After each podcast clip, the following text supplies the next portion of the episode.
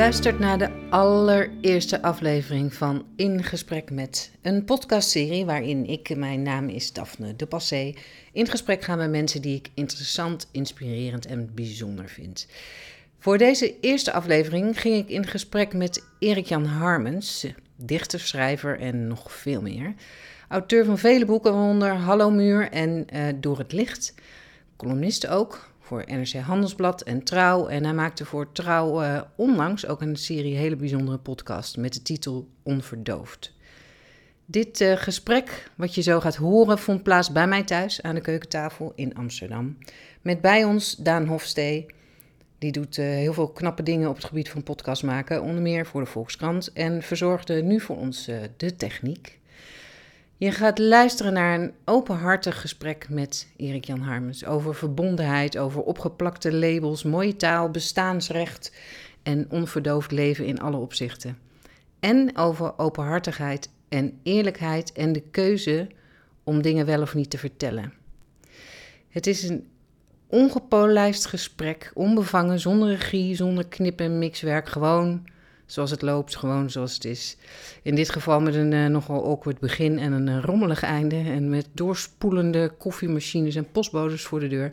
Maar uh, wel met favoriete audiofragmenten van Erik Jan. En een behoorlijke dosis lol, al zeg ik het zelf. Ik ga de opname nu voor je aanzetten. Heel veel luisterplezier.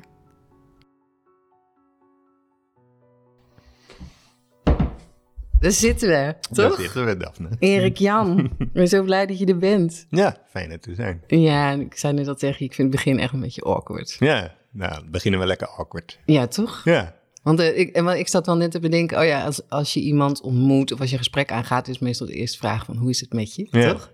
Wat vind je van die vraag überhaupt?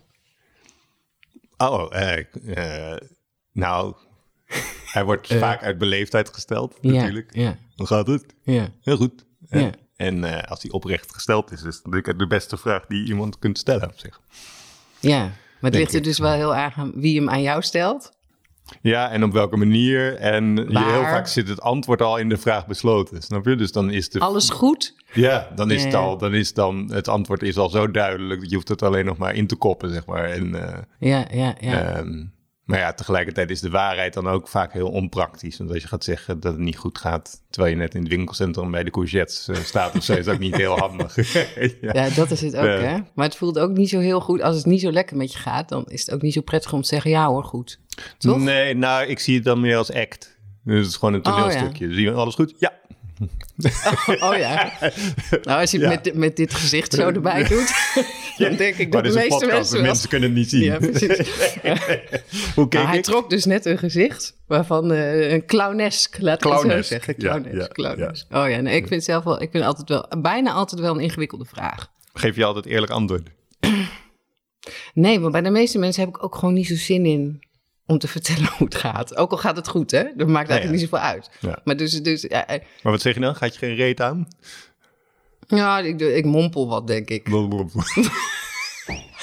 Of, of ik, nou ja, wat doe, dat, weet, dat weet ik eigenlijk niet. Ja, ik, misschien, ik doe een wedervraag, denk ik. En ja, ja, gaat het met jou goed? Of, Hmm. Oh, eh, of ik zeg gewoon, goh, ik zag je laatste, of ik hoorde je. Ik denk dat ik niet eens antwoord. Nee. Ergens eigenlijk, hè? Dat is heel onbeschoft eigenlijk, nu als ik nu eh, Als je hem heel serieus neemt, ja. Ja, Ja. ja, Maar dat geldt voor heel veel dingen.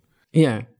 Ik bedoel, ik reed net eh, naar de locatie van deze podcast toe over een straat die overleg heette. En dan kan je gewoon waarnemen. Maar ik ging heel, heel erg erin op van ik rij nu over overleg.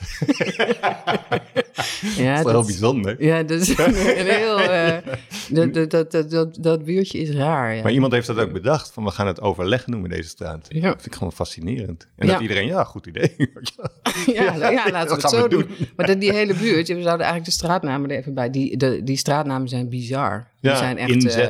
eh, inzet, Dit is dus een, samenwerking. eh, voor de luisteraar, dit is een, een stratenplan in Amsterdam. in Amsterdam. oh ja, over misschien nog wel even goed om te zeggen, hè, waar we, hoe, wij zitten. Want we, buiten schijnt het zonnetje, maar we zitten hier eh, aan mijn keukentafel thuis met de gordijnen dicht. Ja. Dus dat is op zich wel een aparte eh, waarneming, toch? Tenminste, dat vind ik dan. Maar goed, we hadden het over eh, ehm, eh, de vraag hoe het gaat. Ik noem het maar even small talk. Mhm. En misschien moet ik ook nog even zeggen, dat eh, jij hebt twee audiofragmenten bij je. Oh ja, En eh, wat mij betreft eh, fiets je die erin wanneer jij denkt, nou, dit is het moment. oké. Dus dat kan ook nu. Allebei tegelijk. En, en, alle, je- Ja. Alles kan, maar het is sowieso wel leuk om, om ze alle twee te laten horen. Binnen de tijd die we hebben. Ja, Ja, dus eh, en fiets hem er maar, eh, fiets hem er maar ik, in. ik geef je- wel, maar jij mag ook roepen van nu of zo. We kijken wel. Ja, Oh ja, ik vind het wel leuk om nu eentje te doen. Oh, daar. vind je het Prima, goed? ja. Wil je met één beginnen? Eh, ja doe dan maar de, de, het muziekje. Het muziekje. Ja. Ik ga hem er even bij pakken. Kan je zeggen van wie die is? Ja, het muziekje is van eh Fortet. En dat is een eh, eh, DJ. Of ik noem het liever toch een eenmansorkest of zo. Eenmans eh, eh, plak- en knipperkunstenaar zeg maar, Ja. uit Londen. En die maakt eh, in principe, als je het heel erg strak definieert, maakt hij een soort van techno. Maar dan heel zacht aardig en heel eh, dromerig met heel veel Indiase invloeden. Eh, en dus hij heeft volgens mij gewoon een paar stapels met Indiase zangeressen die hij steeds weer eh, gebruikt. en ik vind het gewoon heel wonderlijk, omdat het helemaal niet, je mag hem er gewoon onder zetten hoor. Als je, Oh, is het zo? Ja, ik zie wel dat hij profi 20 je- minuten is. Ja, we gaan hem niet helemaal luisteren. nee. Maar Oké, ik weet niet hoe hard begint hij gewoon nou met gaat. een beat. Het begint gewoon met een beat en dan op een gegeven moment... Dus dit is het begin. Het is gewoon heel, heel mechanisch. Hè? Gewoon een mechanisch eh, voortstuwende beat. En dan komt er straks komt er wat keyboard bij, dus dan wordt het al wat melodieuzer. En dan komt op een gegeven moment die sample erin. En dit is de muziek die ik de afgelopen eh, twaalf maanden heel erg intensief beluister. Eh, omdat het lijkt computermuziek, het is het ook natuurlijk, maar het heeft voor mij ontzettend veel gevoel. En ehm, dus dit is allemaal nog mechanisch. Eh, Want je noemt het de- zacht, zei je. Zachte muziek. ja, Voor dit mij is- is, dit niet zacht. Nog niet, nee, dat komt zo. dit, Oh, ja? dit is meer nog een beat. Nu denk je, dit is gewoon een beat. Maar ik vind het al heel aantrekkelijk, want er komt nu een beat tussendoor, zoals je hoort. Ja. Kijk, en nu komt er een soort misthoorn bij. En Nou, van- daar wordt hij wel zachter van. nu wordt ja. hij zachter, ja. Ja, ja. Maar je weet nog niet wat er gaat gebeuren. Jij hebt het nog niet gehoord, hè? Nee, ik heb Nee. niet geluisterd. nee. Dus voor jou, jij hoort nog steeds een beat en een tussenbeat, als het goed is, hè? Ja. Twee beats door elkaar. En een uh, misthoorn. En een misthoorn, ja. Maar er komt er nu iets, iets bij. Maar ik ben, ik wel benieuwd al, al hoe het verder gaat. Ja, zeg nou, moet je. Dus luisteren. het is wel een... eh, het is wel... Oeh.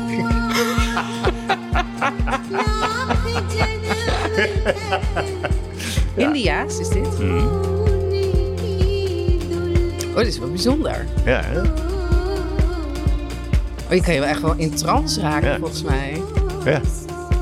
Het is dat je geen alcohol en drugs meer... eh, Dit is Toch? misschien Dit wel hetzelfde soort diepte, ja. Ja, ja, misschien is dat ook wel een soort...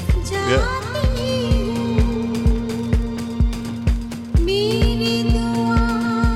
Oh, ik vind het wel bijzonder, ja.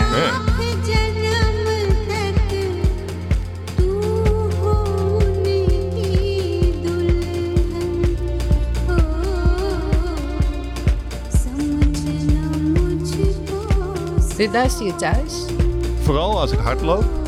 Eh, drie keer in de week doe ik dat. En dan ga ik echt wel anderhalf uur rennen. En dan heb ik dit op mijn oren. En eh, het maakt me ontzettend rustig. Dit gaat, mag wel iets zachter weer, want dit gaat echt 20 minuten zo door, zeg maar. En dan gaat hij allemaal freaken, geluidjes toevoegen. En, Oh ja, het wordt, eh, het wordt heftiger. Ja, nou niet heftiger meer, dat er gewoon nog meer impulsjes komen, zeg maar. Dus hij gaat op een gegeven moment allemaal van die piepgeluidjes toevoegen. Zo, dat klinkt een beetje oneerbiedig, maar ik vind het ja, waanzinnig. ja, ja. Voor mij is het een soort kamer waar je ingaat als ik dit hoor.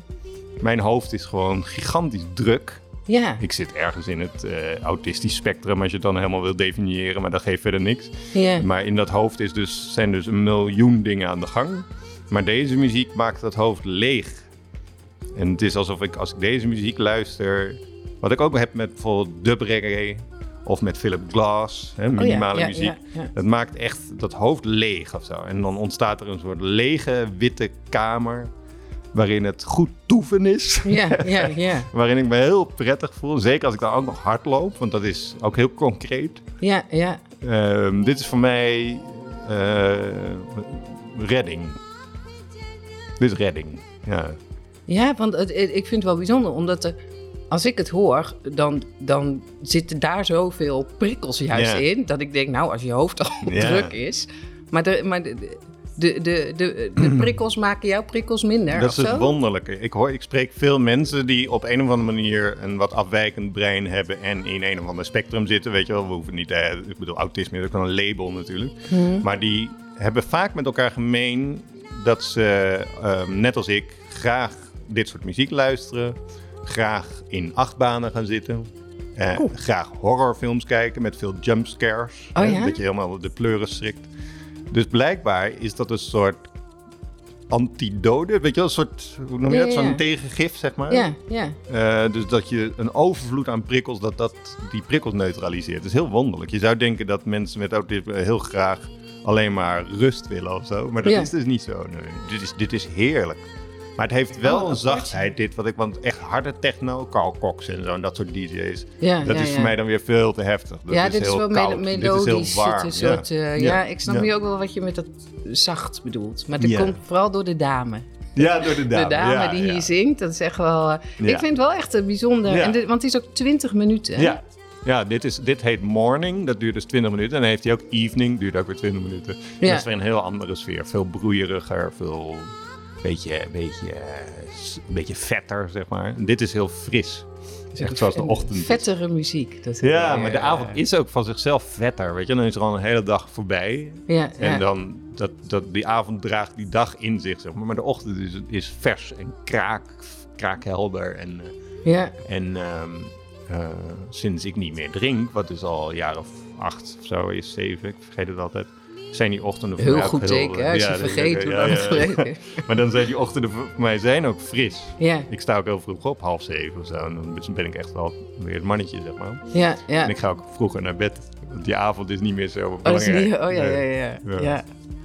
Oké, want, want als je bij deze muziek, jij doet het bij het hardlopen. Ja. Want het klinkt bijna meditatief ook, Ja, hè? ja. Dus alsof je erbij stil zou moeten zitten. Ja. Op een berg in de yoga stand. Ja. Zo, dan kan je ja, op Instagram... yoga eh, en zo, dat, eh, ik ben niet zo heel erg acrobatisch ook. dus dat zou, Zou sowieso niet- al een beetje... Zou je niet zeggen als je sneu, mij... eh, Wordt niet heel meditatief, maar zeggen. Nee, maar ook mediteren. Ik weet het niet. Ik heb toch voortdurend afleiding. En ik heb heel veel les gehad daarin en zo. En dan wordt steeds gezegd, die afleiding is ook oké.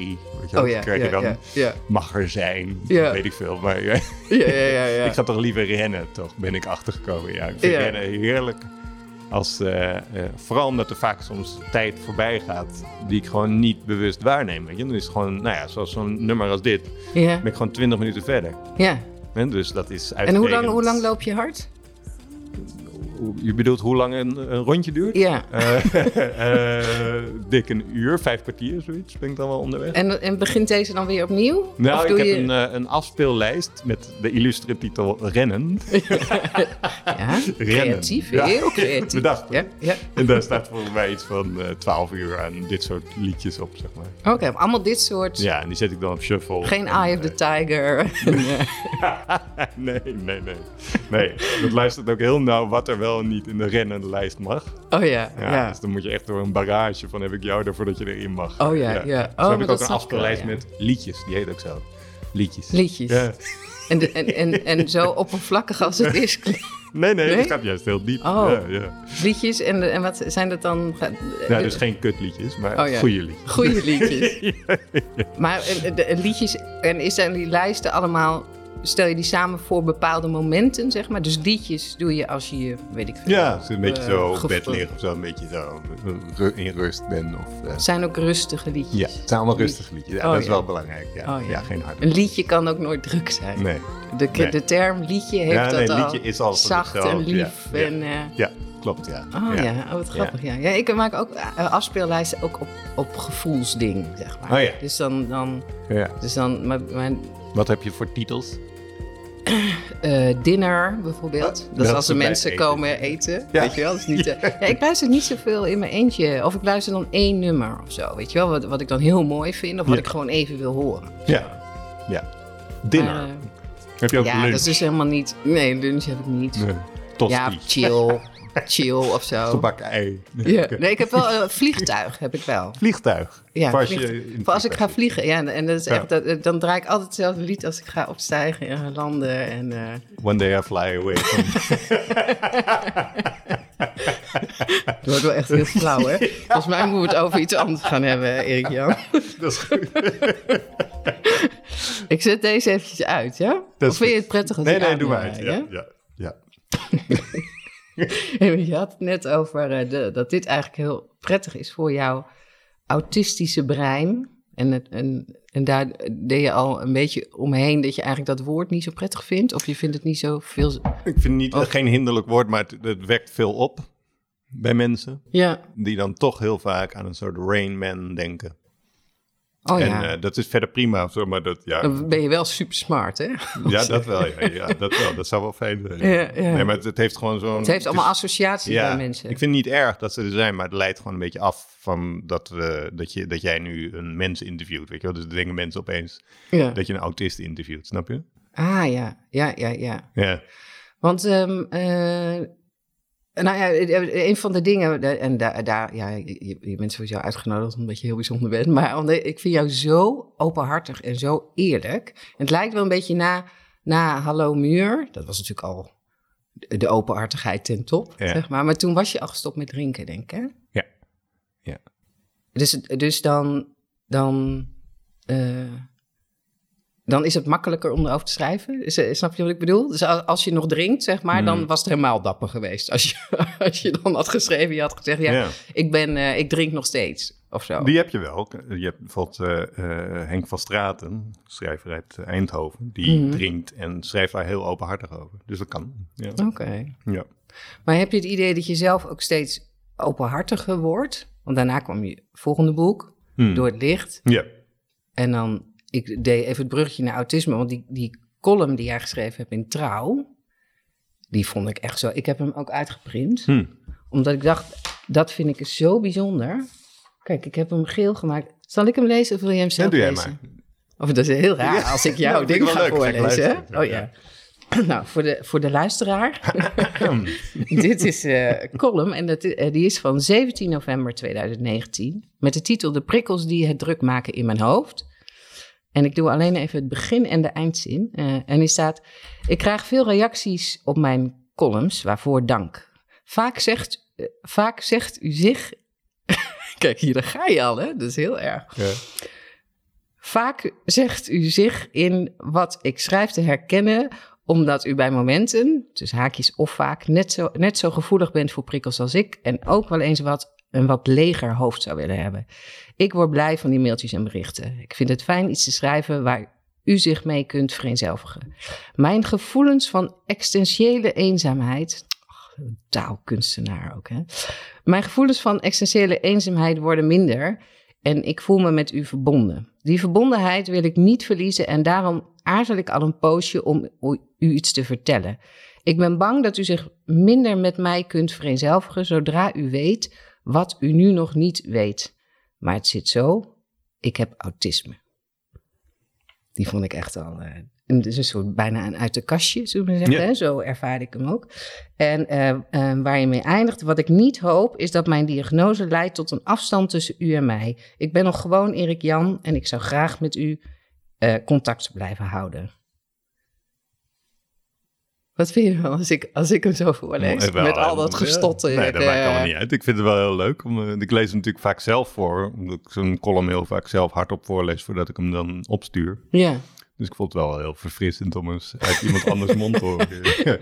Maar, eh, want, want, want ik vroeg me af, want je zegt eigenlijk dat je het, je zou het niet vertellen omdat je dan denkt dat, eigenlijk weet je wat je net ook zei, Hmm. dat mensen je dan zien als, oh daar heb je Erik Jan met, met autisme of zo, Mhm. in plaats van gewoon, oh daar heb je Erik Jan Ja. of zo. En ehm, dat je dacht dat daarmee de verbondenheid met de lezer misschien vermindert. Zo. Wat, wat, hoe, hoe zie je dat? Nou, dat autisme is een eh, beperking of een stoornis, of hoe je het maar noemt. Hè. Het is altijd iets met een soort een limit, zeg maar. Iets wat het, weet je wel. Ehm, maar ik wil het niet daarover hebben of zo. Ik wil alleen eh, wel Kijk, het is een beetje ingewikkeld. Ik heb zeg maar een eh, echt leven en ik heb een eh, leven op papier. En die twee dingen lopen best heel veel samen, snap je? Ja. Eh, bijvoorbeeld toen ik stopte met drinken, toen heb ik zeg maar in de, eh, in de nasleep daarvan heb ik Hallo Muur geschreven. Dus daar liep mijn werkelijke leven en het leven op papier loopt dan samen. Maar in dit geval was ik tijdens, dus dat niet eh, afgelopen, niet deze zomer, maar de zomer ervoor, had ik mezelf laten onderzoeken. Gewoon Mhm. in mijn privéleven, zeg maar Ja. om een verklaring te vinden voor dat gigantisch drukke hoofd van mij. Waar het alleen maar zoveel drukker is geworden toen ik stopte met drinken. Want dat drinken was een soort verdoving eigenlijk. Ja. Ja. Eh, en onverdoofd kwamen er opeens zoveel prikkels dat ik gewoon af en toe zo moe werd. En zo ook een soort wanhopig werd. Omdat ik dacht, ja, hoe moet een mens dit doorstaan dan? Weet je wel? Ik bedoel, je hebt zeg maar toch wel een maximum, merkte ik, aan het aantal prikkels dat je kunt behappen. Dus daarom Ja. heb ik me laten onderzoeken. Nou, toen kwam er op een gegeven moment, ik dacht ik ga dat onderzoek heel open in, want ik weet niet of ik iets heb of zo. ja. Op zich lag het wel voor de hand, maar toch. Ja. Dus toen kreeg ik op een gegeven moment met een soort tromgeroffel de uitslag. Echt zo van, nou, eh blablabla, heel verhaal. U heeft autisme. Oké, nou ja, ja oké, oké. Ja. Toen dacht ik, ja, maar nu schrijf ik dus columns. Ik ging opeens allemaal columns schrijven over andere dingen. Want ik dacht, dit is dan privé. Oh, oh Maar- ja. Maar toen dacht ik, ja, het is ook een beetje raar als je zo open schrijft. En dan opeens zoiets, weet je wel? Maar ja, ik had, kreeg ook heel tegenstrijdige adviezen van mensen. Want de ene zei van, ja, je mag het gewoon privé houden. En de andere zei, nou ja, ik zou het wel delen. Dus toen dacht ik op een gegeven moment, weet je wat ik doe? Ik ga gewoon heel eerlijk maar zijn dan. Ja. Dus dat is, dit, dat is hier het resultaat van. Dat ik gewoon dacht, ik ben een beetje bang u kwijt te raken. Want nu ben ik opeens een autist en u bent nog steeds de lezer. En dan voel ik een soort Ja. afstand. Ja. Ja. Zoals je ook een afstand kunt voelen als je zegt, ik ben alcoholist. Want dan denkt iedereen, oh, ik niet, of zo. En dan is er afstand. Maar Ja. Ja. dat is ook maar een woord, snap je? Ja. Er zijn heel veel mensen die zijn geen alcoholist, maar levensgenieter. Oh ja. En dan is het opeens wel oké, snap je? Het, Ja, zijn allemaal labels die je erop plakt. En eh, eh, daar leid ik wel onder. Ehm, maar ik probeer er ook doorheen te breken, omdat autist alleen maar betekent dat je wat meer vanuit de ratio denkt in beginsel dan vanuit de emotie. Ja. En eh, veel gedrag is een beetje aangeleerd en zo, waardoor mensen met autisme iets houteriger door het leven gaan. Of zo. Maar dat is allemaal niet zo erg, snap je? Ja. En alcoholist betekent gewoon dat je niet, niet op tijd op de rem kunt trappen en alleen maar in, in veelheden denkt, zeg maar. Ja. Ja. Dus ik denk nooit één glas wijn, maar elf. Snap je? Dat is toch Ja, net even ja. anders. Oh, je, je telt nog wel? Nou, schatting. Oh ja. Ja. Maar snap ja. je, het zijn allemaal labels. En dat is deze column ook. Dat ik dacht, ja, hoe moet ik dit nou doen? En ik had er geen antwoord op. En toen dacht ik, dan schrijf ik maar gewoon op dat ik niet weet hoe ik het moet doen. Ja. En toen kreeg ik, nou, daar eh, heel erg veel reacties op. Net als op de laatste column, die net verschenen is. Waarin ik eigenlijk gewoon zei van, eh, ik mis u. Ja. Ja. Ja, dat was het enige dat ik kon zeggen. Van, eh, Omdat je columns gingen stoppen, bedoel je? ja, omdat Ja, de columns gingen ja. stoppen en dat voor mij columns schrijven, ehm, eigenlijk de, dat schreef ik ook in die laatste column, is eigenlijk de ultieme vorm van menselijk contact. Want ik ben weliswaar alleen als ik het schrijf, maar ik voel, ik voel een hele menigte mensen heel, heel, nabij mij, zeg maar. Ja. En Ja. die praten ook terug. Maar het hoeft niet allemaal zo heel direct in your face of zo. Het gaat, het gaat via via. Via, via. Ja. soort- Ja. en ik maak in die laatste column de vergelijking met een roltrap. Dus als iemand een roltrap opkomt, komt die geleidelijk binnen. Dus Ja. je ziet eerst zijn kruin en dan zijn ogen en dan zijn mond en dan zijn romp. En dan, weet je, dat is voor mij de ideale vorm ook van kennismaking. Gewoon Maar- rustig. Ja, in plaats daarvan moet ik nu soms volle ruimtes in, vol onbekende mensen. En die moet ik dan allemaal gaan groeten en dan moet ik me allemaal toe gaan verhouden. Ja, dat is onmogelijk. We vragen allemaal hoe het met je is. Ja, ook nog, ja. Maar dan moet ik ook allemaal lachen. Ha, ha, ha. Hallo. Je ja. Ja, ja, ja, ja. goed. Ik word er helemaal crazy van. Al- nu alleen al de gedachte. Ja. Eh, en dat heb ik een heel groot deel van mijn leven gewoon gedaan, omdat ik dacht dat ik dat moest doen. Maar nu ik eindelijk die diagnose heb, hoef ik lekker niet meer te gaan. Snap je? Hoezo hoef je niet meer te gaan? Want je moet, maar je moet voor je werk natuurlijk eh, Ja, de lezingen, meer, dingen. Nee, je gaat gewoon blijf- niet meer heen. Nou ja, of ik blijf een beetje zo aan de outskirts. eh, dus, dus bijvoorbeeld waar ah, we en dan snapte iedereen eh, van, eh, ah, we snappen wel waarom Ja. je dat doet. Ja, nou ja, bedoel, waar we nu de podcast opnemen, is, hier hangt een gordijn naast. Maar daarachter is een balkon Ja, met, eh, met een hardhouten eh, terras. ja, En dan zou ik daar me een beetje gaan staan als hier een feestje zou zijn, snap je? ja, ja, Het gaat niet eens om de anderen, het gaat gewoon dat ik mezelf het nu toesta ja. om niet meer als een debiel me in menigte te gaan mengen en Ja, gewenst ja. gedrag te vertonen. Maar Want is het, was het daarom ook soort prettig om het te zeggen? Eh, dat het fijn is dat mensen het weten, omdat als je dus Nou, een beetje afwijkend gedrag ja. vertoont. Het was pas denken, fijn oh. toen, toen... Want mijn column die je net voorlas, was maar de helft van het verhaal. En de andere helft wordt gevormd door de reacties.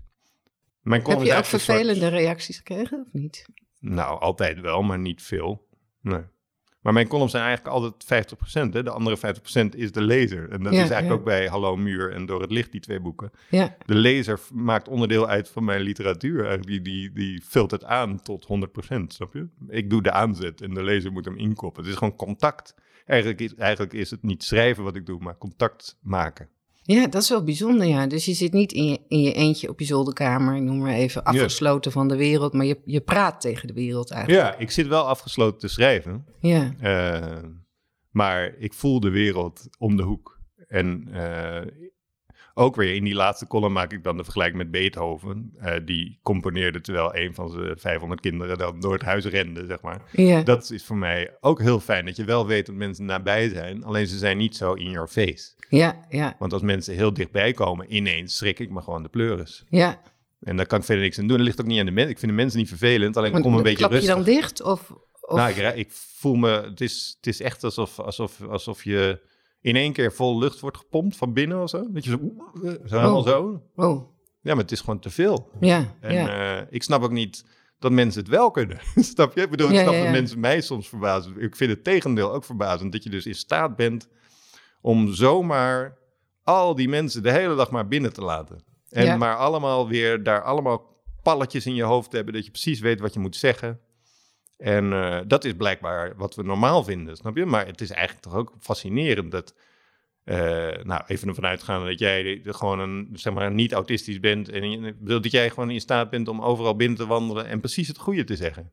Snap je? Dat is toch ook verbazingwekkend? Ja, nou vooral dat laatste. Dat je, dat je ook nog het goede moet Nee, zeggen. we zijn dus blijkbaar Ja, daar ja. staat als mensen. Ik vind het heel knap. Ja, En ja als- maar en- misschien is het ook wel dat je... Dat je ja, want ik, ben daar, ik ben daar ook niet goed... Wel met, met mensen die ik fijn vind en die, en die ik goed ken... Dan kan ik, dat kunnen er echt gewoon 30 zijn of 50. Hmm. Maakt niet uit. En die, die mogen alles tegen me kakelen. En, eh, maar en maar eh, ik noem maar even eh, congressen of dat soort dingen, weet je wel... waar je niemand kent of je kent wel een paar... maar die wil je eigenlijk niet kennen. Ik noem maar even wat. Daar heb ik gewoon, daar zou ik gewoon willen dat ik eh, gewoon op het balkon kom gaan staan. Dat iedereen denkt, nou, die heeft eh, autisme, weet je wel. Ja. Nee, maar eh, eh, daarbij wel. En dan ben ik ook echt gesloopt gewoon. Ja.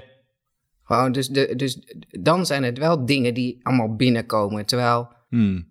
Ja, die vallen dus ongemakkelijk binnen of zo. Ja. Ik weet ook niet hoe ik het dan moet zeggen. Dus Hmm. als het gewoon mensen zijn die ik ken, dan ben ik gewoon op mijn gemak. En als het mensen zijn die ik niet ken, dan, dan vind ik dat ik iets moet. Of dan moet ik goede vragen stellen. Of dan moet ik... eh, Ja. Dus dan, eh, ja, dus daar zit wel... Maar ja, ja, ja, zoals jij het omschrijft, dat dat überhaupt heel knap is dat mensen... Echt een wereldprestatie van mensen. Maar sowieso de hele dag, hè? Gewoon als je bedenkt nu. Ja, maar mensen zeggen heel vaak tegen mij eh, dat ik moeilijk te bereiken ben telefonisch. Dat klopt, ik heb dat ding bijna altijd uitstaan. Ja, ik ook. Dus ik ben inderdaad lastig te bereiken. Ja, ja, Ja, ja. maar wat dacht je dan? Dat ik de hele dag dan een soort open kanaal heb of zo Ja, met de wereld. Dat gaat dan niet. ja, Snap je? ja. Ja, ik, ik kan me het wel ergens... Nou, ik, ik kan me niet voorstellen hoe het in jouw hoofd gaat natuurlijk... maar ik kan me het wel ergens voorstellen, ja.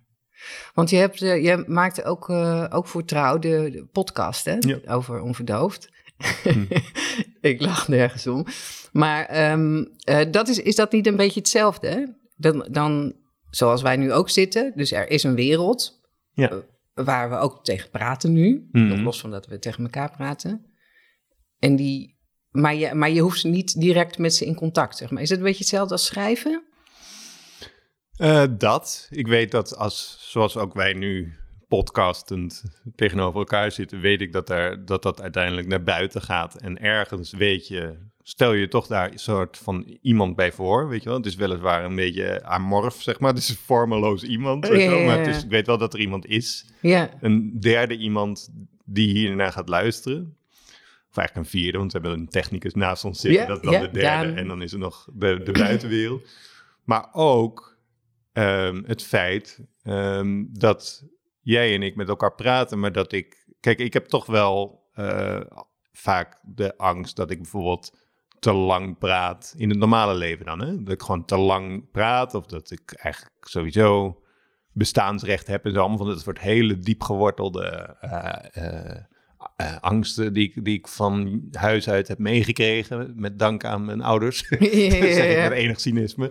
Maar die hadden ook allebei heel veel eh, twijfels over of ze mochten bestaan, zeg maar. En dat hebben ze gewoon waterdicht aan hun kinderen doorgegeven, zeg maar. Dus, Of dus ze, met- of ze de, de, de moeite soort- waard zijn, soort- zeg ja, maar? Ja, ja, een soort ongelooflijke radicale onzekerheid eh, Ja. over zichzelf, waar ze niet, hebben, niet tegen hebben kunnen vechten, zeg maar. Ja, Ehm, met als gevolg dat mijn broer, mijn zus en ik daar alle drie dagelijks mee worstelen. En eh, daar schrijf ik ook over in Ja, stukken, ja. weet je wel, over dat wij dat maar worden geacht te doen.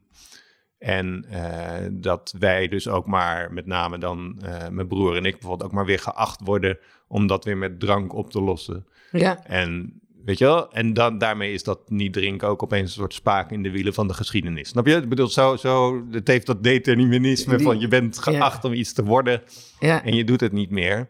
En eh, waarom ik daarop kwam, is dat je dus in een podcast, want dat, zo begon deze rant, in een podcast speelt het allemaal niet, want jij nodigt mij uit. En dus kan ik onbezorgd praten, want ik weet gewoon van, nu mag ik er echt zijn, want, je- Ja. want je- ik ben jouw gast. ja. Dus nu hoef ik ook niet na te denken of, of ik te lang praat, of ik überhaupt mag zijn, want jij, jij nodigt mij uit en jij zal het wel weten, snap je? Ja, ja. Dus dit is heerlijk. Ja, dus en als ik geen zin meer heb, dan, eh dan kap het weer af. Maar want, want vond je het leuk, podcast maken? Heel leuk. Ja? Nou, ik heb ook Vind je het leuker al- eigenlijk om iemand te interviewen? Dit is niet een interviewachtig, maar vind je, het, vind je het leuk om, eh, om met, ge- geïnterviewd te worden? Ah. Of is er, is, zit er verschil in de, alle gesprekken die je voor onverdoofd hebt gehad? Nou, niet zo heel veel. Dit is in principe iets relaxter, omdat jij de verantwoordelijkheid hebt. Mhm. Dus als, als het fout gaat, ik ook. kan ik zeggen, nou, Daphne, die was niet scherp. ja.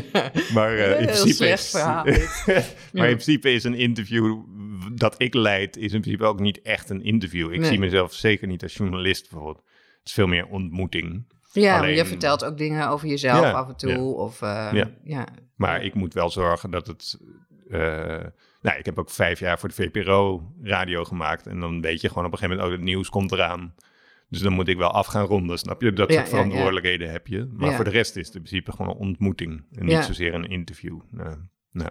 Maar ik vind het wel overzichtelijk of zo. Ik vind het een soort overzichtelijke vorm van contact. ja. Versus contact op feestjes of zo. En dan denk ik ook heel vaak.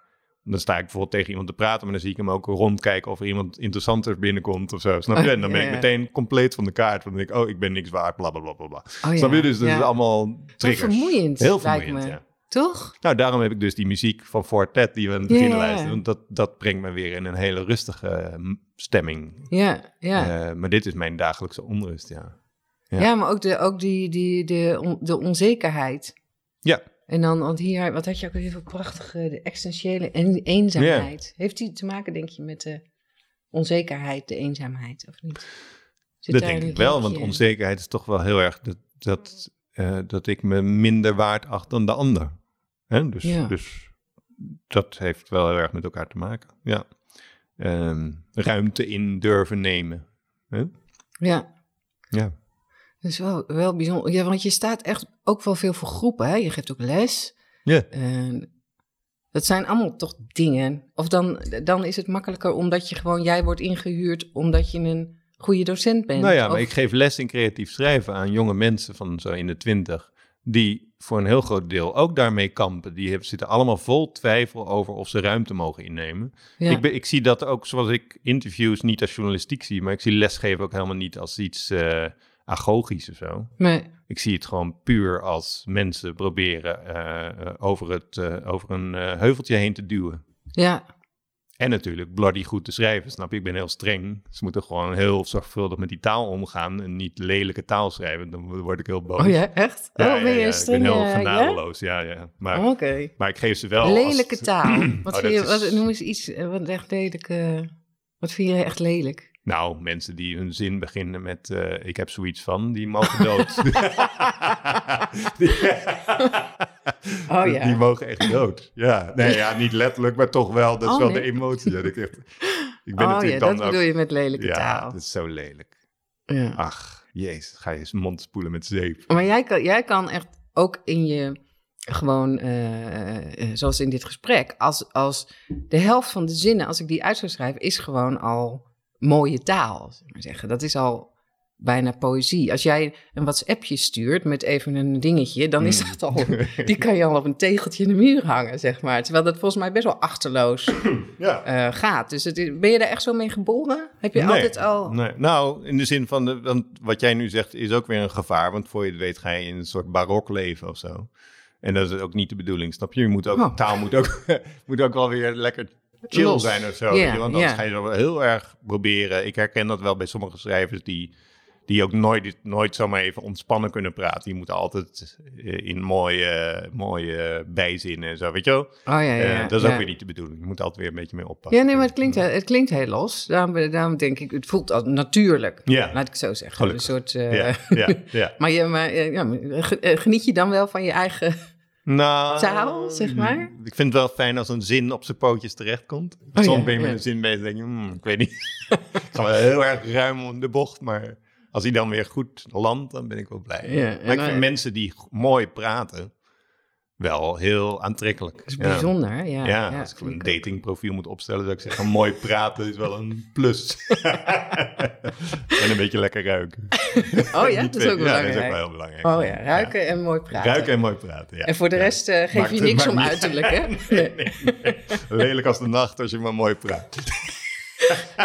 Zullen, zullen we een volgend audiootje doen? Vind je Oh ja, dat een goed is- moment? Ik weet ook eigenlijk, ik heb geen enkele brug van lelijk Nee, maar die mooi moeten we, en, deze eh, moeten we wel introduceren dan. Want die vond Oh. ik in mijn telefoon toen jij vroeg om audiofragmenten. Ja.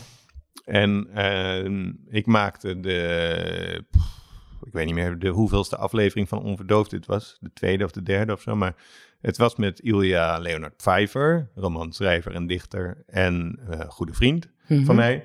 En die ging ik interviewen over het feit dat hij ook niet meer dro- dronk. Hè? En dus daarom, daarom was hij gast in Onverdoofd. Mhm. En na dat, dat gesprek liep eigenlijk heel fijn. Eh, dat was in boekhandel eh, Scheltema in Amsterdam. En we hadden zo twintig minuten zitten praten of zo. En toen greep Ilja opeens in in dat gesprek. En zei hij van, ja Erik Jan, allemaal hartstikke leuk. Maar waarom ben je eigenlijk nog steeds zo bezig met dit onderwerp? Want ik ben zelf al lang weer ehm, moving on, zeg maar. Hij was alweer romans aan het schrijven. En ik zit nog steeds met, die- met die verslaving en die drank daarover te praten. En dat bracht me heel erg in vertwijfeling. Ik denk dat het daarmee ook een heel mooi gesprek was. Mensen kunnen dat gewoon naluisteren en dan moet je zelf maar oordelen. Maar het was wel een soort mooie confrontatie in een gesprek, waardoor hij opeens het initiatief nam. Mhm. En toen ging ik dus vanaf Boekhandel Scheltema weer met de metro naar eh eh, Halte Noord, waar mijn auto stond, want ik woon daar vlakbij. En toen zat ik in de auto en nam ik dit op als een soort vertwijfeld voice memootje aan mezelf. En ik dacht, dat is leuk. Kan ik dat bij Daphne even, Oh, kunnen we dat oh, afluisteren. ja, heb ik dus ook nog niet geluisterd. Nee. Maar, ehm, ehm, want ik vind sowieso wel... eh, Doe je dat vaker? Van die, van die memo's naar jezelf opnemen? Nou, niet zo vaak, nee. Maar blijkbaar dat ik daar hier nu behoefte aan... Ik heb wel vaak dan, als ik bang ben iets te vergeten... en ik loop met mijn hond of zo, dat ik snel even inspreek. Maar de eerlijkheid gebied te zeggen dat ik het eigenlijk bijna nooit afluister... omdat ik het gewoon wel weet. Ja. Oh ja. Dus het meer een soort dat ik het zeker wil weten, dat ik het onthoud. Ehm, maar in dit geval had ik blijkbaar de behoefte om tegen mezelf te praten, ja. En je, en je wist het nog. Je hebt het blijkbaar onthouden. Ja, en blijkbaar had ik het nu, onthouden, eh, ja, klopt, ja. Ja, ja. Nou, zullen we luisteren? Ik ben, Ja. ik ben eh, benieuwd. Even kijken hoe die... eh, waar is die? Boven het ei heet het. ja daar was ik toen, zat ik achter mijn, mijn auto bij het bovenei winkelcentrum. Ga ik nu het volume aanzetten? Daar komt hij. Net na het, eh, na het gesprek met Ilja, ik blijf heel diep zuchten. Ehm, vanaf Trokin, vanaf Scheltema, metro en nu zit ik eh, in mijn auto bij station Noord en ik voel eh, verdriet. Ehm, en geluk tegelijkertijd als dat kan, ik weet het niet precies. Ehm, het gesprek met Ilja ging heel goed, maar op een gegeven moment zei hij: Mag ik jou eens iets vragen? En toen stelde hij de vraag. eh, waarom, dat het hem verbaasde dat ik eh, zes jaar nadat ik gestopt was met drinken en vier jaar nadat hij was gestopt met drinken nog aan hem ging vragen hoe het was om niet te drinken. En ehm, waarom ik dat deed. En of ik niet, niet bang was dat dit als een, ja, dat ik daarmee nog, nog, nog sterker zo'n label op mezelf zou plakken. Zo van die schrijver van de drank. En eh, ik raakte in een soort paniek bij die vraag. Niet door Ilja, is niet dat hij iets kwaads deed, maar gewoon door de vraag. Dat ik dacht, ja, misschien eh, moet ik dit inderdaad wel niet doen. En misschien is het inderdaad wel niet wijs. En misschien moet ik gewoon weer overgaan tot de orde van de dag. En dit gewoon allemaal verder laten. Eh, en weer gewoon literatuur gaan maken. Ehm, dus waarom doe ik dit eigenlijk? En tegelijkertijd is er iets heel sterks in mij dat zegt dat het goed is dat ik het doe. Omdat het gaat over leven. En misschien is het ook wel goed om iets te doen zonder precies zeker te weten of dat is wat je moet doen. Als ik nu zou stoppen hiermee en weer over zou gaan tot de orde van de dag, dan zou ik zeker weten dat dat het goede zou zijn. Dus ik denken, ja, dit is inderdaad het goede. Nu weet ik niet of het het goede is. Maar dat kan ook waarde hebben. Om niet weten of het goed is wat je doet en het dan toch te doen. Als dat literatuur zou kunnen zijn. Dat je hier door, doorgaat met publiceren over dit onderwerp. Ondanks die labels. Ondanks de angst voor de labels. Wat levert dat op? Is dat niet een interessant experiment? Ik heb voortdurend de angst om te mislukken. Ik denk dat ik dat tot mijn dood zal blijven hebben. Eh, Ik weet ook niet precies waarom. Eh, en moet ik dan alleen nog maar datgene doen waarvan ik zeker weet, nou nooit zeker weet, maar waarvan, waarvan een gerede kans is dat het lukt? Is dat dan de, de, de manier om daarmee om te gaan? Of moet je gewoon onderzoeken? Ik weet het niet precies. Mooi, toch? Nou, hè? Ja. Zo, ik vind het wel indrukwekkend. Maar Je je bent, je bent ook gewoon bijna je eigen eh, psycholoog tijdens... eh, Toch? Want ben je, het begint inderdaad met een soort, soort twijfel. En ik ben verdrietig. En, eh, en, maar maar ja, eh, eh, eh, je praat jezelf er doorheen, ik maar zeggen. Sort of, ja. Nou, ja, ik vind het wel ook wel nu wel weer heel eh, treffend om te luisteren daarna, naar dit memootje. Omdat het is de keuze eigenlijk tussen iets waarvan je weet dat het het goede is. Mhm. Hè? Literatuur maken, dus op zich als je zegt ik schrijf fictie, ik schrijf boeken, dan zegt hij oh leuk, weet je wel, wat leuk. En misschien verkoop je eens een keer een boek wat beter of zo. En zo leid je je leven en dat is dan zeg maar goed. Mhm. Of je doet iets waarvan je ergens het gevoel hebt van dit is volgens mij wat ik moet doen. Alleen het is zo, je moet het zo alleen doen, omdat iedereen eigenlijk zegt van nou, het is een beetje raar wat je nu doet. snap je? Ja. En er is ook weinig echte steun of zo.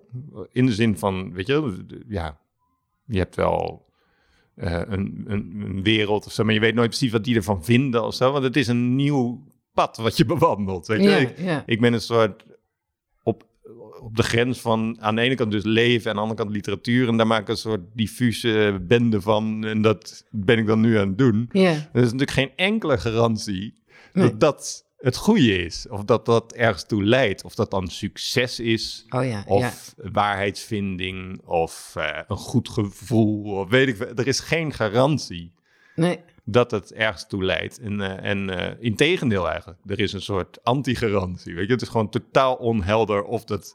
Want heel veel mensen gaan misschien wel op een gegeven moment zeggen van... nou, nu is het wel een beetje klaar met die, eh, weet je, Ja. met die podcasts en met die columns en met die boeken. En, of ze zeggen het niet. Ik weet het, dit is gewoon één groot onbekend terrein. En dat, dat is hier, dit is daar een reflectie van. Omdat Ilja natuurlijk die vraag zo op mij afvuurde Ja. zoals hij dat kan. hè, Mhm. vol eh, eh, betrokkenheid en ook heel liefdevol, maar wel heel confronterend.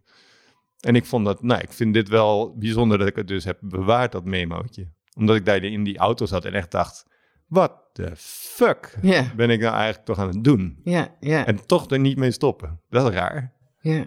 Ik bedoel, waarom heb ik toen niet, dit is dus anderhalf jaar geleden of zo, dik jaar geleden. Waarom ben ik toen niet gestopt? Waarom heb ik niet de krant gebeld en gezegd, nou, nu gaan we gewoon weer, ik ga nu gewoon weer een fijne historische ridderroman schrijven.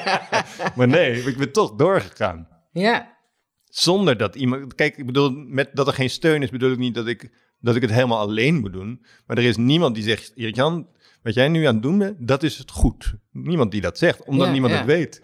Snap je? en Nee. de koffieautomaat Ja. eh, gaat even doorspoelen. Ehm, nou ben ik gewoon van apropos de koffie, dat is toch ook wat? Nee, maar, want, want je zei, je weet niet of het goed is. eh, In, in, dan heb je goed in de zin van of het gaat slagen. Als het, dat anderen vinden dat het goed is. Maar, en je, maar je hebt ook dat het goed is omdat het goed voor jezelf is. Voor je eigen ontwikkeling. Of omdat, omdat het gewoon heel leuk is om te doen. Of omdat het je helpt. Of omdat... Nou, het is, niet het is niet per se altijd goed voor mij, dat weet ik wel. Ja? Waarom is het niet goed? Omdat je dan elke keer met het onderwerp bezig bent. Nou ja, omdat ik zo op mezelf focus, Mhm. eh, dat je goed moet zorgen, dat ik goed moet zorgen dat ik gezond blijf. Snap je? Het is, het is een soort experiment Ja, eh, met mezelf als eh, leidend voorwerp of zo, snap je? Ehm, ja.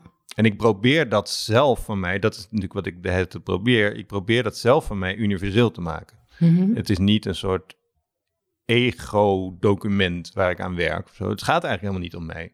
Het gaat erom dat ik de vraag wil stellen: is het mogelijk om onverdoofd te leven? Ja, En die vraag stelt, die vraag stelt bijna niemand zich. En ik wil hem stellen. Ik denk dat dat een hele relevante vraag is voor nu. Waarin er zoveel is, in alle opzichten. ja. Eh, hè, abundance, overvloed. Er is zoveel. En ik ga expres niet specificeren wat, waarvan dan veel is. Gewoon, dit is het. Er is zoveel Ja, dat we het moeten limiteren door ons te verdoven, zeg maar. En ik doe dat niet. En ik schrijf daarover. Mhm. En praat daarover met mensen. ja, Dat is het. Dus, dus, dus, maar dat is voor mezelf dus wel heel zwaar af en toe. Want wanneer koppel je dan los? En als je loskoppelt, eh weet je wel, wat ga je dan doen? Ja, ja. Wat, wat, wat is dan je, je dan snap je, af en toe moet je vrij hebben. En als je een ridderroman schrijft, dan kun je gewoon vier uur of zes uur per dag aan die ridderroman werken. En dan Ja. leg je hem daarna zo, nou, nu ga ik hem wegleggen, nu ga ik gewoon mijn leven leiden. Ja, Maar ik ja, schrijf over dat leven. Dus ik sta altijd aan. ja, ik snap hem. En dat is niet eenvoudig.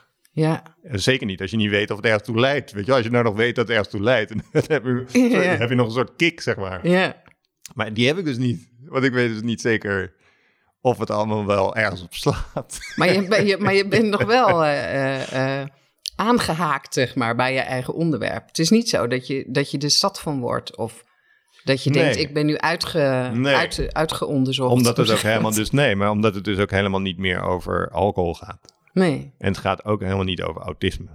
nee, Het gaat over leven. ja, ja, En, en dat vind ik wel heel interessant. ja, Ehm, ik vind het ook bijvoorbeeld heel interessant dat al mijn collega-schrijvers die fictie schrijven, die worden allemaal ondervraagd meteen binnen een minuut over wat er van waar is. Hè, Oh ja, dus wat ja, er echt ja. gebeurd is. Dus meteen gaat het over de schrijver achter het verhaal. ja, En daar beklagen ze zich ook over. En met enig recht, zeg maar. Want ze willen eigenlijk over hun verhaal praten. Die journalist wil steeds weten van, is het nou echt gebeurd? En waar heb je het op gebaseerd? Bij mij kunnen ze dat niet, de journalisten. Dus bij mij gaan ze praten over de techniek van het schrijven, snap je? Bij mij is het precies omgekeerd. Kun je me nog volgen? ja. Dus ik schrijf alleen maar over mezelf. Dus Ja. mensen kunnen niet meer over de schrijver achter het verhaal praten. Want dat ben ik al. Ja, precies. ja, Dus en daarbij ben je ook echt, echt heel, open, heel openhartig, toch? Je vertelt... Nou ja, dat is Ehm, natuurlijk ook een interessante vraag. Want dat is aan de ene kant heel erg zo, maar aan de andere kant ook weer niet helemaal zo. Eh, ik heb wel heel duidelijk afgebakend waar ik niet over praat. Oké. Dus ik praat zelden of nooit over mijn kinderen. Mhm. Ik praat zelden of nooit. wel je brieven aan je zoon. Ja, maar die staan op een gesloten blog. Oh ja, Dus die kan niemand lezen. ja, ja. Eh, mijn zoon en ik hebben honderd brieven aan elkaar geschreven tijdens de coronatijd. Ja, Ja, ik 100, las eh, het, Ja. ik las het. Met eigenlijk heel, zij zei iets heel bijzonders over dat je dan afsloot met... eh, ik hou van jou omdat je... Omdat je eh, eh, nou, misschien moet je het zelf zeggen. Je, je wilde niet achterkomen dat je dat te weinig tegen hem hebt gezegd. Nee. Of niet op een gegeven moment... Ja. Ja. Dat vond ik wel echt een hele bijzondere, ja. Ja. Ja. Ehm, Maar dat was een zijsprongetje. Want je zei Ja. waar je niet over praat, zijn je kinderen. Nou ja. En vervolgens gaan we het over je kinderen ja, nee, precies. Nee, maar ook bijvoorbeeld ook mijn ex, exen. Ja, Die komen eigenlijk vrijwel nooit eh, in. En zo heb ik wel veel meer dingen nog waar ik gewoon bewust niet over praat. Maar die weet je natuurlijk niet, want ik praat er niet over, snap je? ja. Maar, ja. dus- maar en dus- als mensen ernaar vragen in interviews of wat dan ook, dan zeg je ook gewoon, daar praat ik niet over. Ja, ja. En bijvoorbeeld mijn dochter, eh, die... eh, kijk, mijn zoon vindt het nog wel leuk om af en toe in de belangstelling te staan of zo. Maar mijn dochter misschien wel minder of zo. Ik heb het eigenlijk nooit echt aan haar gevraagd ook. Nee. Maar ik voel dat een beetje zo. Dat ik denk van ja, weet je wel, mijn zoon weet ik gewoon van dat hij dat prettig vindt. Maar ook wel, denk ik, prettig vindt als hij daar zekere controle over heeft of zo. Ja? Ehm, je, hebt, je hebt best wel een aantal schrijvers die over het werkelijke leven schrijven en daarin een soort genadeloosheid eh, aan de dag leggen. Van ja, pech als je dan in mijn boek voorkomt, want ik ben gewoon een schrijver en weet je wel, ja, daar geloof ik niet in. Oké. Dus ik, hoop, ik probeer zorgzaam te zijn naar de mensen om me heen, maar ik moet daar ook weer bij zeggen dat het niet altijd lukt en ik ook wel eens fouten heb gemaakt daarin. Ja, En daar heb dus- je spijt van. daar heb ik spijt van. Ja, zeker. Ja. ja. Oh ja, want, want, want- ja, ik snap wel dat Niet je... bij mijn kinderen trouwens, maar bij andere mensen. zeg maar. Oh ja. Nee, ik snap wel dat dat is een soort afbakening van onderwerpen. Ben je, ben je daarmee ook bezig met wat de, wat de ander interessant vindt? Dus zijn er dingen die, ehm, eh, waar je een column over schrijft, ben je dan bezig met of de wereld dit interessant genoeg vindt? Ja, zeker. Ja. Omdat ik, als ik zeg maar het helemaal in mijn hoofd zou houden, dan denk ik dat toch wel veel mensen afhaken. Omdat het zo. Kijk, als ik bijvoorbeeld. Ik heb bijvoorbeeld de, de liedjes herhaalziekte. En dus dat betekent dat ik gewoon liedjes steeds opnieuw in mijn hoofd afspeel. Oh ja, En vaak ook maar een stukje van een liedje. Dus bijvoorbeeld eh, het intro van Africa van Toto. Ja. Weet je wel, dus zo'n liedje en dat kan ik zo... Dat is gewoon het intro van Oh, ja, ja, ja. Africa van Toto. Plopt dat ineens op of moet je, moet je dat dan ergens horen? Moet er een trigger zijn? Of zit het Dat- gewoon Dat ineens... is een hele goede vraag, dat weet ik gewoon niet. Het komt opeens op en ik weet niet waar het vandaan komt. Of dat gewoon een kamertje in mijn hoofd is of dat het ergens door wordt. Het is niet zo dat je het op de radio moet horen om het op te wekken, snap je? Ja, ja. Maar het kan opeens zo opgewekt worden. Het intro van Billie Jean van Michael Jackson met die droge drum. Zo'n droge Oh ja, ja, snaardrum. ja, ja. Quincy Jones is de producer, weet ik ook opeens. En je Weet kan, hem, je kan hem niet uit... eh, Kijk, dat hoopte ik op, hè? Dat Ja, het ja, langskwam. Ehm, maar je kan het niet... ehm, want kijk, als het een, een prettig melodietje is, is het niet zo erg. Maar er kan ook... eh, Komt er, ook, komt er ook wel eens echt een naar lied? Ja, heel vaak, ja. Oh ja? Hele shitliedjes die dan... ja. die kan je niet, dat kan je niet uitzetten. Ja, dat kan niemand, volgens mij. Eh, nee, nou, hoe harder je het probeert uit te zetten, hoe minder goed het lukt, laat ik het zo zeggen. Dus, dus ik moet het dan gewoon laten, dan heb je het weer. Ja, En dat je het moet laten en dan... Of een tegenliedje, weet je wel. Dat kan ook dat je een ander liedje in het geweer... maar ja, kijk, daar heb je het dus alweer. Als ik hier dus heel veel over schrijf, dan wordt de lezer sowieso... die denkt, nou, wat is dit voor krankjorum gedoe, zeg maar. En Oh, ja, ja. zelf ook ga ik... Weet je, als ik er zo erg op ga focussen... Ik heb daar dus in Door het Licht, het boek, echt wel veel over die liedjes geschreven. En ik werd er toen ook helemaal crazy van oh mezelf. ja, ja. Dus daar ging ik echt op een gegeven moment bijna ten onder aan mijn eigen boek. Terwijl het op zich wel weer een heel interessant gegeven is, toch? De liedjes herhaalziekte en het tegenliedje. Ja, maar als je daar dus heel veel over gaat schrijven en dat nog gaat editen, en je wordt er helemaal gek van op een gegeven moment. Eh, Ja. Dus ik kon gewoon niet meer, ik, ik zat echt af en toe echt zo stamvoetend, zo van ga uit mijn hoofd, lied. Weet je wel, dat, ja, dan gaat het echt ten koste van mezelf. En dat, dat vind Ja. ik dan iets te veel offer, zeg maar. Ja, ik begin wel echt steeds meer dat ik inderdaad denk, oh, als je, omdat het zo verweven is, alles bij jou, zeg Ja. maar, hè, je, je, je werk en je schrijven en Ja. je dichten en je, ja, dan, eh, dan, dan, gaat, dan is, het, is dat al nooit uit, zullen we maar zeggen. Dat is nooit uit, nee. Maar het is pas interessant, vind ik, op het moment dat mijn hoofd het jouwe kan worden. Ehm, ik ben nu een boek aan het schrijven waar ik in NRC Handelsblad als een, een soort eh, voorpublicatie van heb gemaakt over een wandeling die ik maak door Alphen aan de Rijn, waar ik vandaan kom. Mhm. Eh, waar ik rondloop terwijl mijn moeder, want die is twee jaar geleden, tweeënhalf jaar geleden overleden.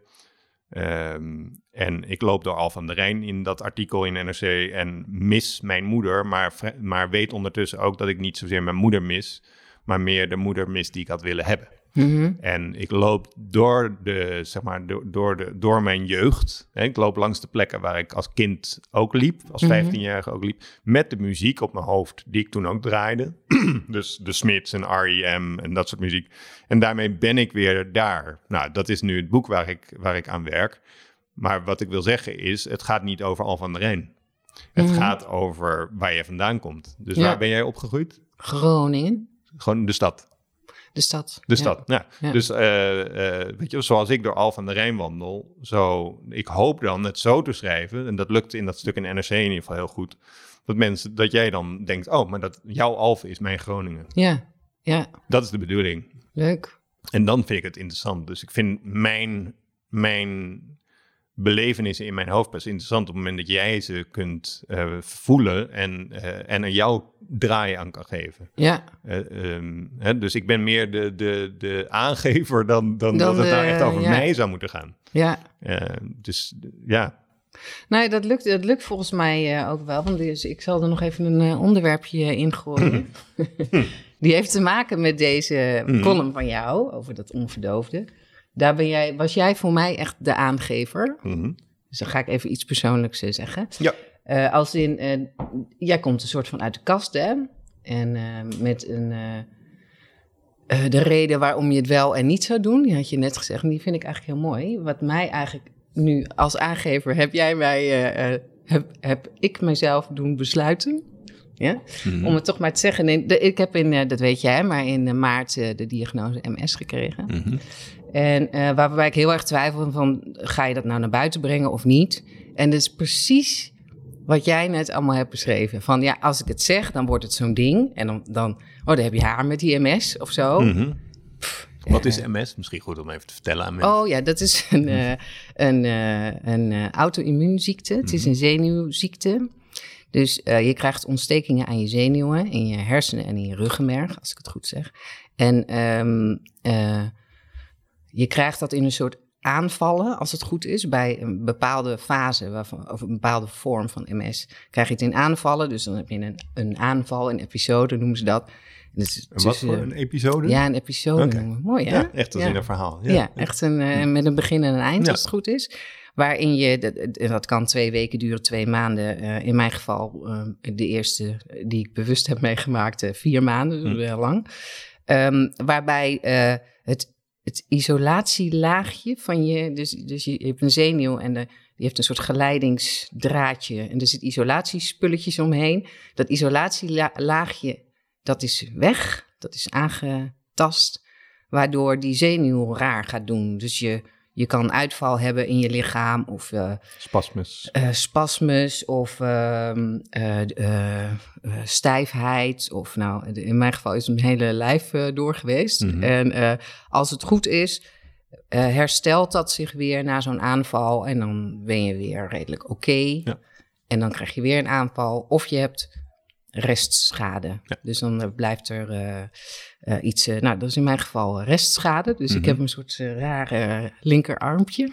Heb je nog niet Nee. gezien? Wat goed. Nee, wat moet ik zien aan jouw arm? Ja, de- de- ik kan niet. eh, kijk, hij, eh, Jou nu je hand omhoog. ja, ik kan eh, mijn vingers niet goed bewegen. Ik kan wel ja. iets eh, pakken, maar ook Ja. niet echt. Ja. En, eh, en dat zie je helemaal niet. Maar er zit eh, aan de binnenkant een, alsof mijn huid verbrand is. Dus het is, Hmm. het is pijn, heel veel last, pijn. Heb je nu ook pijn? Ik heb nu ook pijn. Ja. Ja, ja. ik weer blij.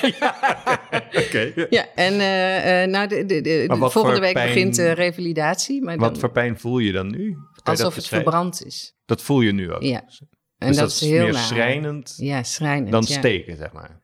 Eh, nou, er zit, eh, het is ook aan het begin. het is echt een bizarre ziekte. Ik vond het ook heel fascinerend aan het Mm. begin, omdat je hele rare, eh, alsof je eh, ik heb ook langs mijn, alsof ik een bloeddrukmeter om had, om, mijn- om mijn hele romp, die Mm. heel eh, strak, Strak, was, en ja. dan met ijs erin. Oh, en, ja. Dus allemaal dingen die je helemaal niet kan eh, omschrijven. Omdat, Maar ijs erin? ja, Terwijl heel koud, ijskoud. Dus het kan allebei. Nee, nee, nee, die, dat, is de, de- dat is de hand. Oh, dat is de, hand. Staat in brand, en de romp, eh, is was ijs. Oh, eh, Ja, ja, zo. ja. Jeetje. Nee, Ja. die- en die, die, die brandpijn die is pas ontstaan, eh, eh, ik denk eh, een maand geleden of zo. Ja. Die gaat dus niet weg. Dat is heel jammer. Ja. Terwijl de rest... eh, Ja. maar goed, ehm, hoe kwamen we erop? Ehm, oh ja, nou er zijn dus eigenlijk twee dingen dat ik, dat ik heel erg twijfelde van... ehm, eh, eh, moet ik het nou vertellen? Niet zoveel mensen weten het nog. Heel Mhm. klein, eh, m- mijn directe eh, vrienden en zo weten het. Daaromheen eigenlijk niet, omdat het, omdat het ook een beetje lastig is. Als je, dan, het kan zo'n groot ding worden, hè? Mhm. Dus dan ga je mensen bellen. Nou, wat er nou, wat er nou toch Ja. me aan de hand is. Ja. Maar het is ook heel raar om het niet te doen. Bijvoorbeeld omdat ik af en toe een beetje raar doe met mijn hand. Dus als, als wij nu zouden zitten dineren, dan heb je echt wel in de gaten dat er iets eh, met mijn hand niet goed is. Ehm, en er zijn allemaal kleine dingetjes. Ik heb best wel smoesjes, weet je wel, ook met werk. Dat ik dan zeg van nou, ja, door corona loopt werken privé. eh, dus om zes uur, eh, na zes uur werk ik echt niet meer hoor. Maar dat heeft helemaal niks met die hele corona te maken, met wat dan ook, weet je wel. Om zes uur is mijn dag gewoon vaak gewoon op. Want ik kan je- ook oud gaan, ja, zeg ja, maar. Ja. Dus in één keer Ja.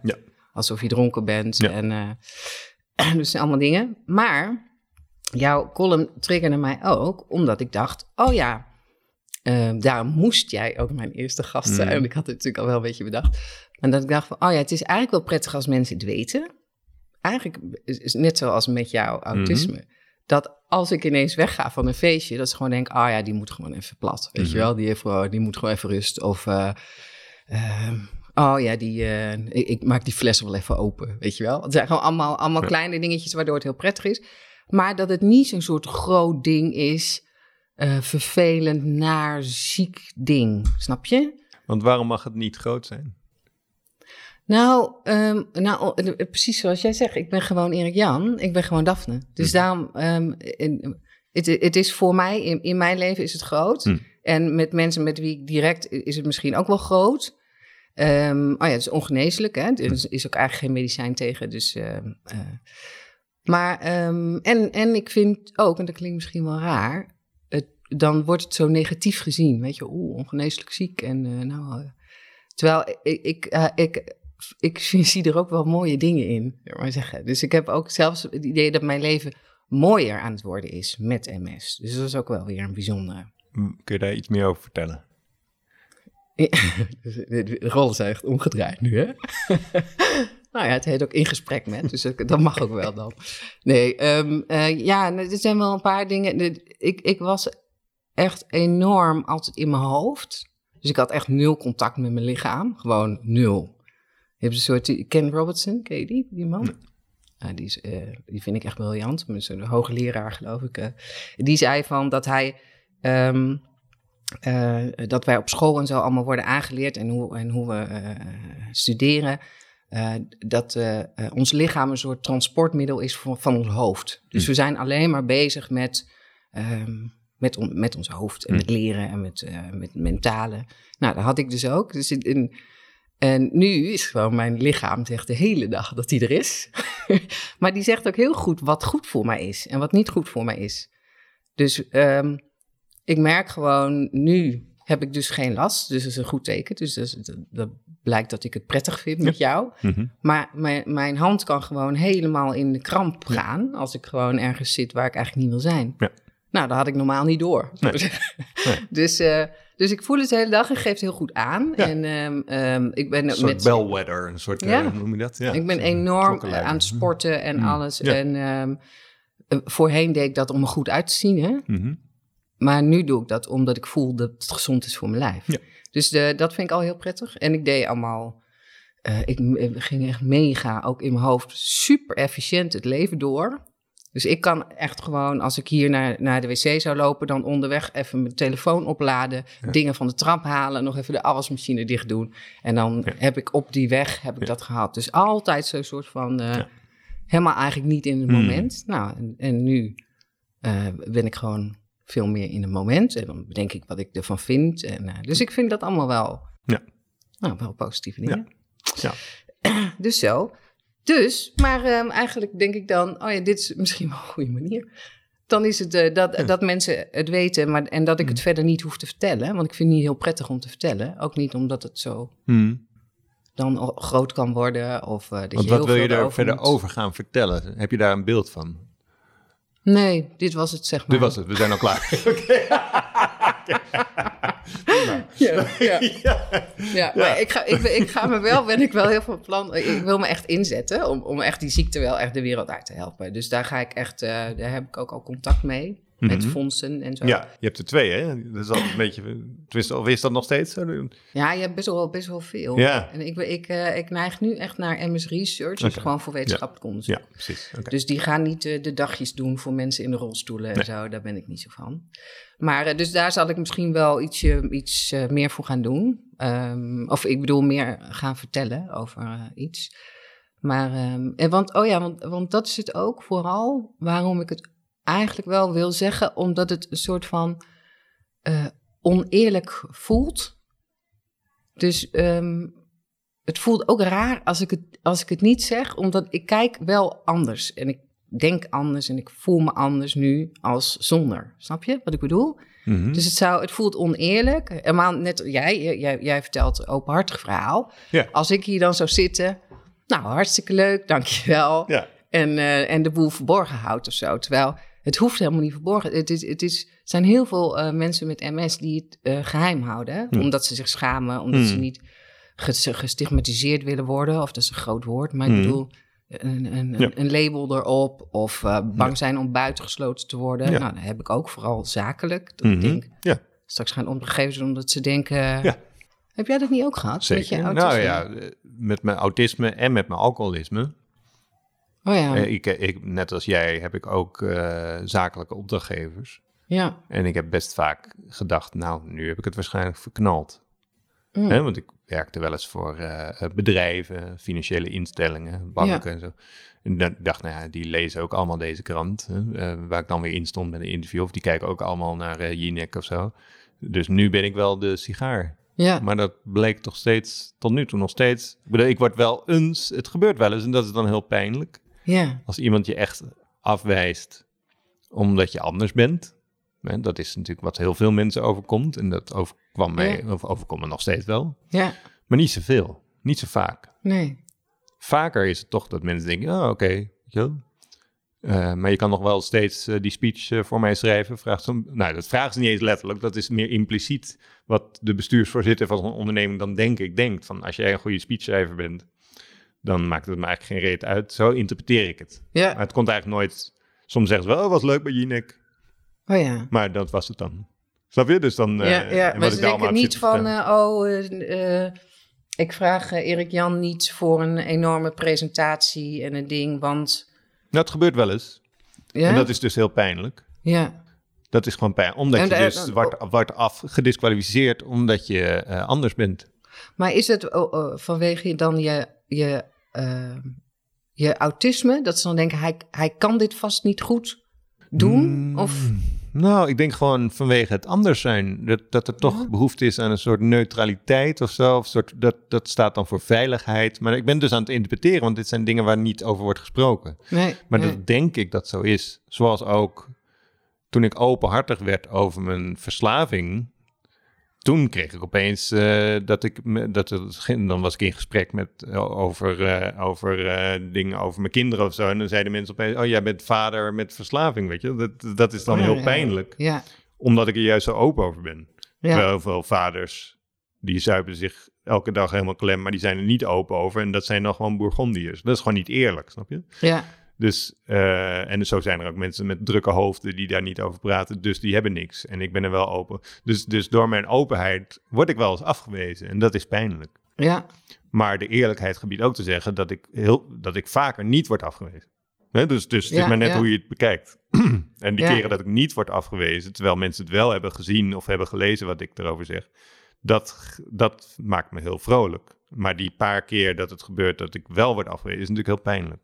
Ja, Maar zo zullen mensen ongetwijfeld impliciet of expliciet, meestal impliciet, toch zeggen, misschien zeggen, ik weet het niet, dat is raden, maar misschien zeggen Ja. Daphne heeft MS, dus ik nodig er niet uit, want weet je, ja, ik Ja. weet het niet, maar dat Nee. zou natuurlijk kunnen. ja, en dat is het, hè? Want je, eh, de mensen die jou dus nu niet zouden vragen, Die, dat weet je Dat weet je dus niet, Dus je hebt echt geen idee Nee. hoe, hoe het... eh, ja, nou, ik, want dat is dan vooral zakelijk. Ik moet zeggen, de, ehm, eh, de twee... Ik werk nu voor twee opdrachtgevers voor langere opdrachten. En die heb ik het allebei verteld. Maar de ene ook pas eh, drie weken geleden of zo. Hmm. En ehm, eh, omdat ik gewoon voelde dat ik smoesjes aan het doen was en zo. Hmm. Dat was helemaal niet zo prettig. En die reageerden allebei echt heel erg goed. Oh. Echt heel goed. En ehm, ik krijg zelfs mooie gesprekken terug, zeg maar. Omdat het een soort openheid is. Dus eh, Hmm. Ja, ik heb, vond het eigenlijk ook wel eh, heel prettig. En dat ik denk van, oh ja, als ik duidelijk ben...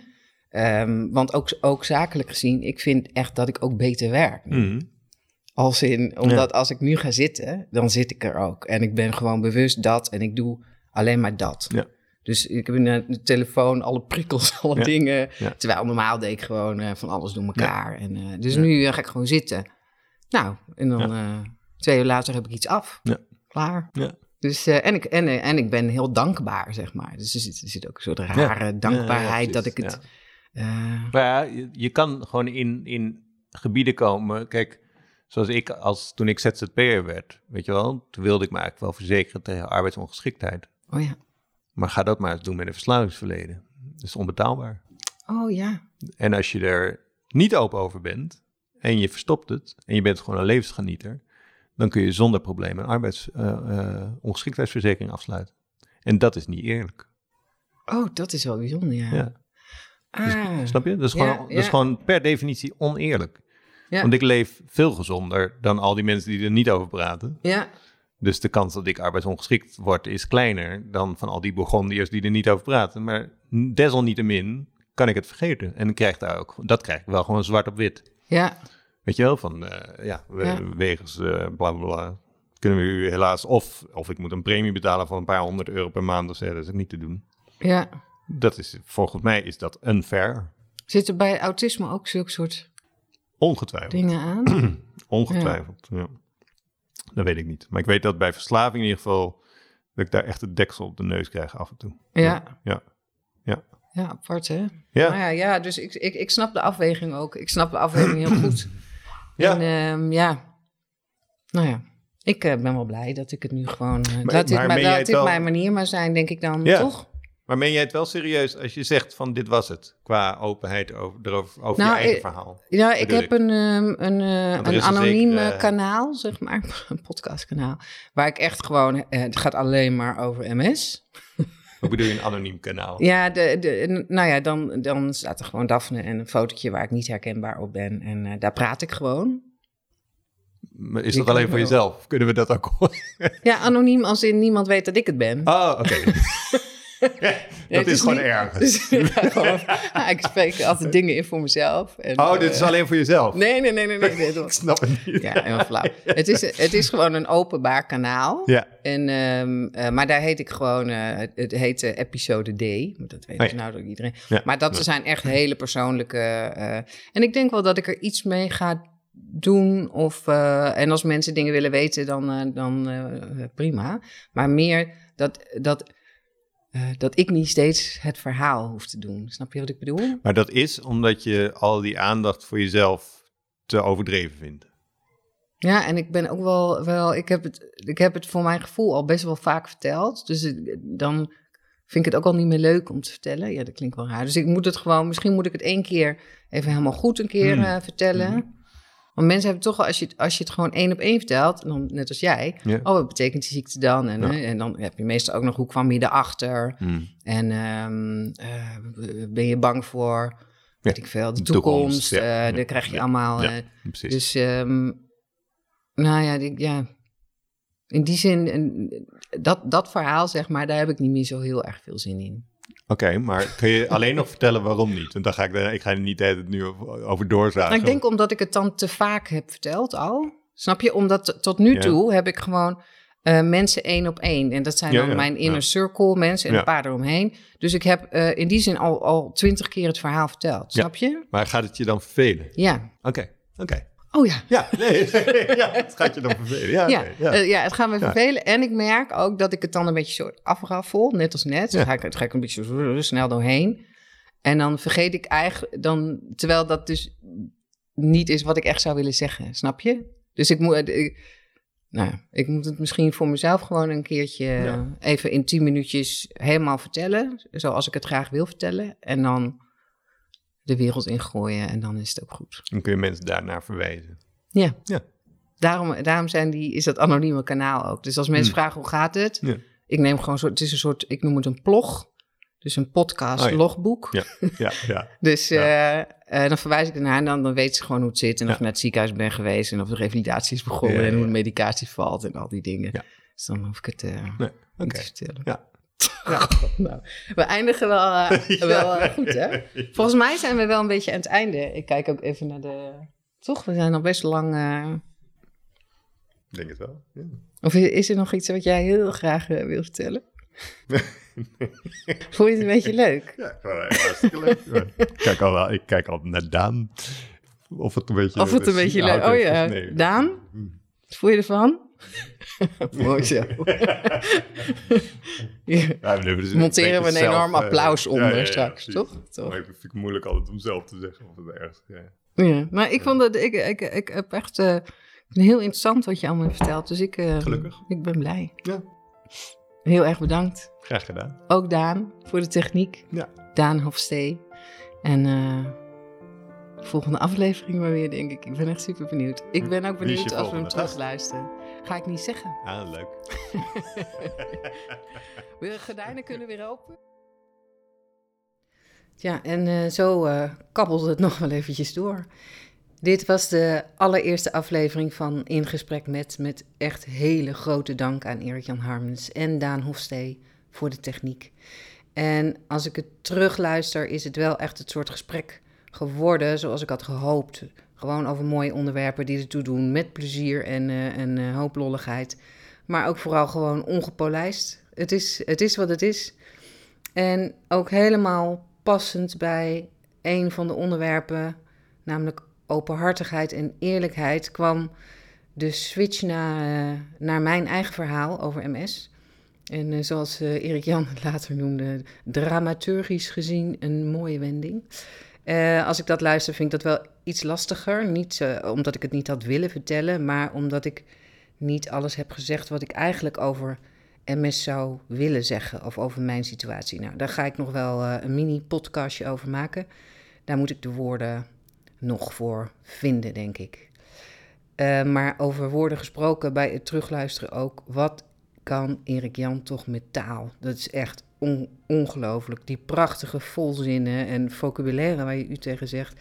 En het ook zo goed onder woorden kunnen brengen van hele ingewikkelde en soms abstracte, eh, ontastbare dingen. Ja, daar heb ik echt grote bewondering voor. Dus eh, nou, ik kijk sowieso uit naar het nieuwe boek eh, waar hij aan werkt. En ehm, ik ga hem nog meer volgen dan ik al deed, als zijnde meer dagelijks. En ehm, nou, dat kan ik echt absoluut aanraden. Je kan hem heel eenvoudig vinden op Twitter of Instagram gewoon. Aapstaartje en dan Erik-Jan Harmers. Nou, eh, het zit erop. De eerste aflevering. Eh, ik ga me voorbereiden op mijn eh, volgende gast.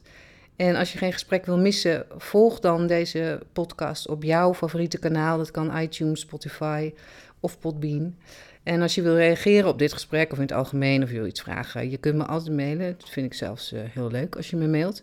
En mijn mailadres is ook best eenvoudig. Dat is namelijk mijn voornaam, aapstaartje, mijn achternaam.nl. Oftewel, daphne.depassé.nl.